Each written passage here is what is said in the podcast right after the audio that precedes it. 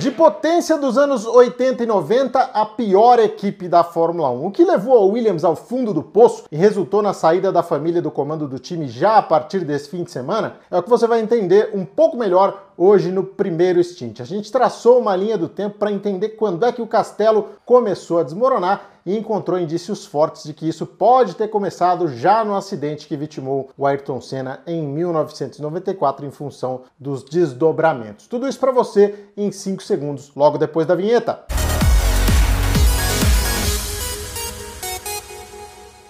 Para você que gosta de automobilismo, começou mais um primeiro stint abordando um tema que já foi pedido aqui na nossa barra de comentários. Você sabe aqui o papo é sempre aberto, todos os comentários são lidos, todos os comentários são respondidos. Aliás, se você ainda não se inscreveu, faça isso, deixe o seu like, porque aqui a gente compartilha da mesma paixão e tem sempre um tema diferente, sempre informações bacanas para você, tá legal? Williams, a segunda maior campeã da história da Fórmula 1, atrás apenas da Ferrari, um símbolo de eficiência em engenharia e gestão esportiva, capaz de dar a Frank Williams uma fortuna estimada em 135 milhões de dólares, o que o coloca na lista das mil pessoas mais ricas do Reino Unido. Mas como é que esse império ruiu Fica com a gente até o final do vídeo, você vai ver todos os detalhes do que levou a Williams ao fundo do poço, incluindo as decisões equivocadas tomadas nos últimos 25 anos e as pessoas envolvidas nesse processo. Primeiro a gente precisa entender que a Williams tinha três pilares muito importantes nos anos 90, quando a coisa começou a degringolar. Eram eles o Frank Williams, fundador da equipe, o Patrick Head, o gênio da engenharia e sócio da Williams, e o Adrian Newey, um mago da aerodinâmica e o mais importante projetista da Fórmula 1 nos últimos anos, ou um dos maiores vencedores, né? Um desses pilares caiu em meados de 1997. E aí a gente tem o fator número um, saída do Adrian Newey. O Adrian Newey percebeu que o Frank Williams e o Patrick Head não o consideravam em posição de comando na equipe. A Williams tinha simplesmente escanteado o Newey em duas decisões extremamente relevantes: a contratação do Jacques Villeneuve para 1996 e a demissão do Damon Hill para 1997, sendo que o contrato do Newey previa que ele tinha de ser consultado sobre troca de pilotos, o que nunca aconteceu. O Frank Williams também se negou a incluir ações da empresa no novo contrato do Newey, o que depois o próprio Frank admitiu ter sido um grande erro, tendo em vista a relevância do Newey para o time. Mas a situação mais grave mesmo foi durante o longo processo que a equipe enfrentou na justiça italiana em função da morte do Ayrton Senna em 1994. A Williams tirou o suporte jurídico do Adrian Newey, como qualquer um deles poderia ser responsabilizado por aquele acidente, defender um poderia incriminar o outro. E aí o Patrick Head disse friamente ao Newey que ele teria de se defender sozinho. Fatores que resultaram na dissolução do contrato e fizeram o Newey aceitar a proposta da McLaren, onde ele conquistaria os títulos de 98 e 99. E mais tarde seria também tetracampeão com a Red Bull entre os anos de 2010 e 2013. Fator número 2, perda da BMW. A falta de um cara como o Adrian Newey foi determinante para o fracasso da Williams em uma parceria muito promissora com a BMW entre 2000 e 2005. A equipe tinha um dos melhores motores da Fórmula 1, mas não conseguia fazer um chassi que pudesse transformar o carro em um conjunto campeão. O resultado foi um passeio da Ferrari, embora a Williams tenha sim vencido corridas e se firmado, pelo menos por um período, como a segunda força. As coisas pioraram em 2004, depois que o Patrick Head deixou a posição de diretor técnico de maior responsabilidade na construção do carro para ser diretor de engenharia, mais voltado ao trabalho de pista. A BMW percebeu a queda de rendimento e, para continuar lá, fez uma proposta de comprar a Williams. O Frank não queria perder o controle acionário e falou assim: ó, então não quero mais até mais passar bem. E a BMW acabou fazendo com a Sauber o acordo que ela faria com a Williams. A decisão foi ruim para os dois lados, porque a BMW demorou para fazer a Sauber competitiva, né? teve que recomeçar do zero e saiu da Fórmula 1 na crise mundial de 2009 antes de conseguir efetivamente brigar pelo título. E a Williams seguiu ladeira abaixo.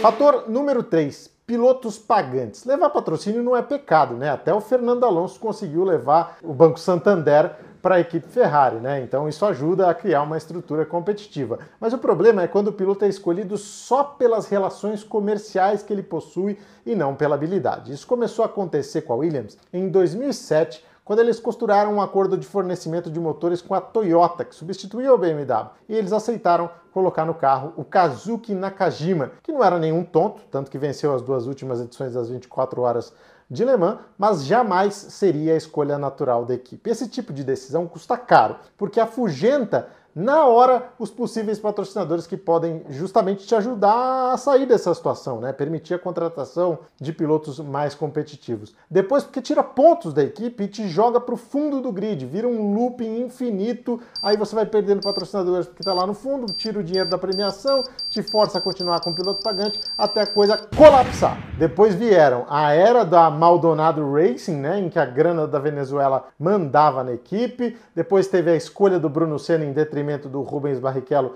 também pensada muito no aporte financeiro que o Bruno podia trazer com os patrocinadores dele, e o auge foi a dupla Lance Stroll e Sergei Sirotkin em 2018, sem falar no Robert Kubica em 2019, que nos bastidores já era tido desde um teste com a Renault como um piloto sem a menor condição de pilotar um carro de Fórmula 1. Todo mundo sabia disso, e mesmo assim a Williams decidiu colocá-lo no cockpit. E como eu disse aqui, piloto pagante é o maior passivo de uma equipe, porque no médio prazo ele vai tirar milhões em potenciais patrocínios, prêmios e principalmente vai tirar sua credibilidade.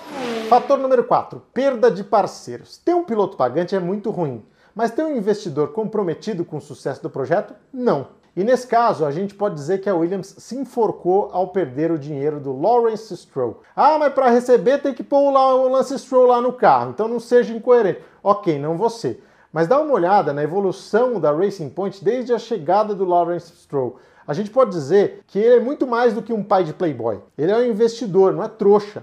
A grana que ele colocou na Aston Martin, por exemplo, não é só dele. Ele está liderando um consórcio de diferentes investidores e vai ter de responder a esses caras, vai ter de dar satisfação, resultado, a grana vai ter que aumentar. Mais do que isso, esse consórcio também comprou parte da marca, não foi só a equipe de Fórmula 1. Então é um negócio que não pode falhar. Não ter dado essa abertura para o Lawrence Stroll dentro da equipe, mais uma vez pelo ego, né, o mesmo ego que tirou o Newey, que tirou a BMW, ajudou a matar o Williams. A Williams, como a gente conhece hoje, não vai existir mais muito em função disso, né? Outro exemplo, Toto Wolff, um dos maiores responsáveis por liderar a reestruturação que salvou a Mercedes do mico que ela vinha pagando desde o retorno à Fórmula 1 em 2010. O Toto Wolff estava na Williams como acionista e depois diretor desde 2009, mas sempre preso no cabresto. Em 2013, cansado, ele foi lá e pá, comprou 30% da equipe Mercedes, onde passou a ter a segunda voz mais importante depois dos próprios diretores da marca. O que, que aconteceu depois disso? É a história que a gente está vendo até hoje. Embora ele estivesse afastado do dia a dia, o Toto seguiu como acionista da Williams,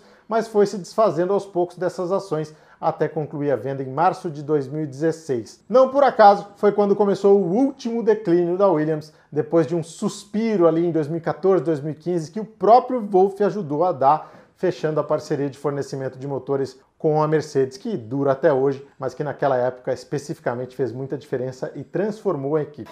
Fator número 5, má gestão mesmo sem largar o osso, mesmo sem abrir mão ali do controle acionário, o que acaba sendo mais bizarro, né? Tanto o Patrick Head quanto o Frank Williams foram se afastando dia após dia da gestão da equipe. Pô, por que, que não vendeu então, caramba? Mas vamos lá. Aí começou o show de horrores, né? Em 2006, a Williams trouxe como CEO o Adam Parr, que é essa versão britânica aí que vocês estão vendo do Agostinho Carrara. O, o Adam Parra ele era amigo do Frank Williams havia seis anos, mas era a pior escolha possível por ter zero experiência no negócio. Ele vinha do mercado financeiro e de um trabalho bem sucedido numa empresa de mineração. Mas olha, era um fracasso anunciado, né? O Frank achou que ele ia trazer novos investidores pelo relacionamento dele no mercado, ele não trouxe. O Frank achou que ele ia conseguir aprovar o teto de gastos, que era uma prioridade da equipe, né? Ela sempre liderou essa batalha, ele também não conseguiu. E a performance foi se deteriorando até que em março de 2012, pouco mais de cinco anos depois, a Williams percebeu o tamanho da besteira que fez. Talvez não por coincidência, em maio Logo depois da saída do Adam Parr, a Williams venceu pela última vez na Fórmula 1 com o Pastor Maldonado. Mas o fato é que a situação da Williams em 2006 era bem grave, só que ainda tinha solução se ela não cometesse outro erro, que foi apontar a Claire Williams como chefe de equipe. A Claire é o chamado mulherão da p... uma mina bem determinada, que não tem medo de cara feia, faz tudo com força, com firmeza e ao mesmo tempo tem uma certa ternura que é rara nesse esporte. Mas ela carregou para o cargo a teimosia do pai. E a equipe não precisava daquilo exatamente naquele momento. Né? O resultado foi a perda de parceiros importantes, como a gente mencionou pouco antes, Lawrence Stroll, Toto Wolff, e nessa onda do aqui mando eu, ela acabou entrando numa situação grave financeira. Aí quando ela finalmente mudou de ideia e de postura, já meio no desespero, cometeu o maior erro da vida dela. Aceitou uma proposta do Pedlow, diretor executivo da Mercedes, para voltar para a Williams como acionista e chefe do departamento técnico. Isso foi em 2017 e o Pedlow era um nome quente no mercado, então todo mundo pensou, pô, sensacional, né? Parecia um sonho, mas a verdade é que a Claire foi uma vítima de uma das maiores da história da Fórmula 1. Paddy Lowe, por algum motivo inexplicável, fez um trabalho horroroso. Os carros que ele fez, além de terem a produção muito atrasada, eram uma porcaria e jogaram a equipe lá para o fundo do grid com as piores temporadas da Williams em todos os tempos na categoria. Caiu de 83 pontos em 2017 para 7 em 2018 e depois para 1 em 2019. Nessa aí foi tipo aqueles golpes na internet, né? A Claire comprou o iPhone lá e recebeu em casa um tijolo. A gente comprou lá o celular e vem uma mandioca. O produto original foi roubado e trocado no meio do caminho. O ponto positivo é que ela foi mais bem sucedida que o Adampar na luta pelo teto de gastos, né? Mas essa decisão, infelizmente, veio tarde demais, já que a equipe não tinha mais fôlego para seguir em 2021, quando essas medidas finalmente vão ser implementadas, né? Ela conseguiu a venda agora para um grupo, grupo Dorrington Capital, é, mantendo o nome da Williams. Né? Isso é importante, é extremamente relevante para a Fórmula 1, não foi visto em outros times tradicionais, como a Tyrrell, por exemplo. Então, ponto positivo para Claire aí. Bom, como em um acidente aéreo, nunca existe apenas um motivo para o fim de uma equipe, né? E é o fim, pelo menos do jeito que a gente conheceu, a Williams não volta mais. Já que o que vem aí é uma nova equipe com novos dirigentes, novos investidores. Como a gente destacou aqui, foi uma série de fatores, né? Os fatores resultaram em 25 anos de altos e baixos, mais baixos do que altos, e eu acho que nenhuma empresa aguenta tanto tempo assim apanhando. O lado bom é que aparentemente agora a gente pode lembrar da Williams só como ela merece, né? enquanto seus novos donos trabalham e preparam a reestruturação. E você, o que, que acha que vai ser da Williams a partir do ano que vem? Deixa aí o seu comentário para a gente trocar essa ideia. Não se esqueça de deixar também o seu like, se inscrever no canal se ainda não tiver feito isso e ativar as notificações. Esse aqui é o primeiro stint, sempre um jeito novo de curtir Fórmula 1. A gente se encontra no domingo com a cobertura da prova, um resumo da prova do Grande Prêmio da Toscana. Um abraço!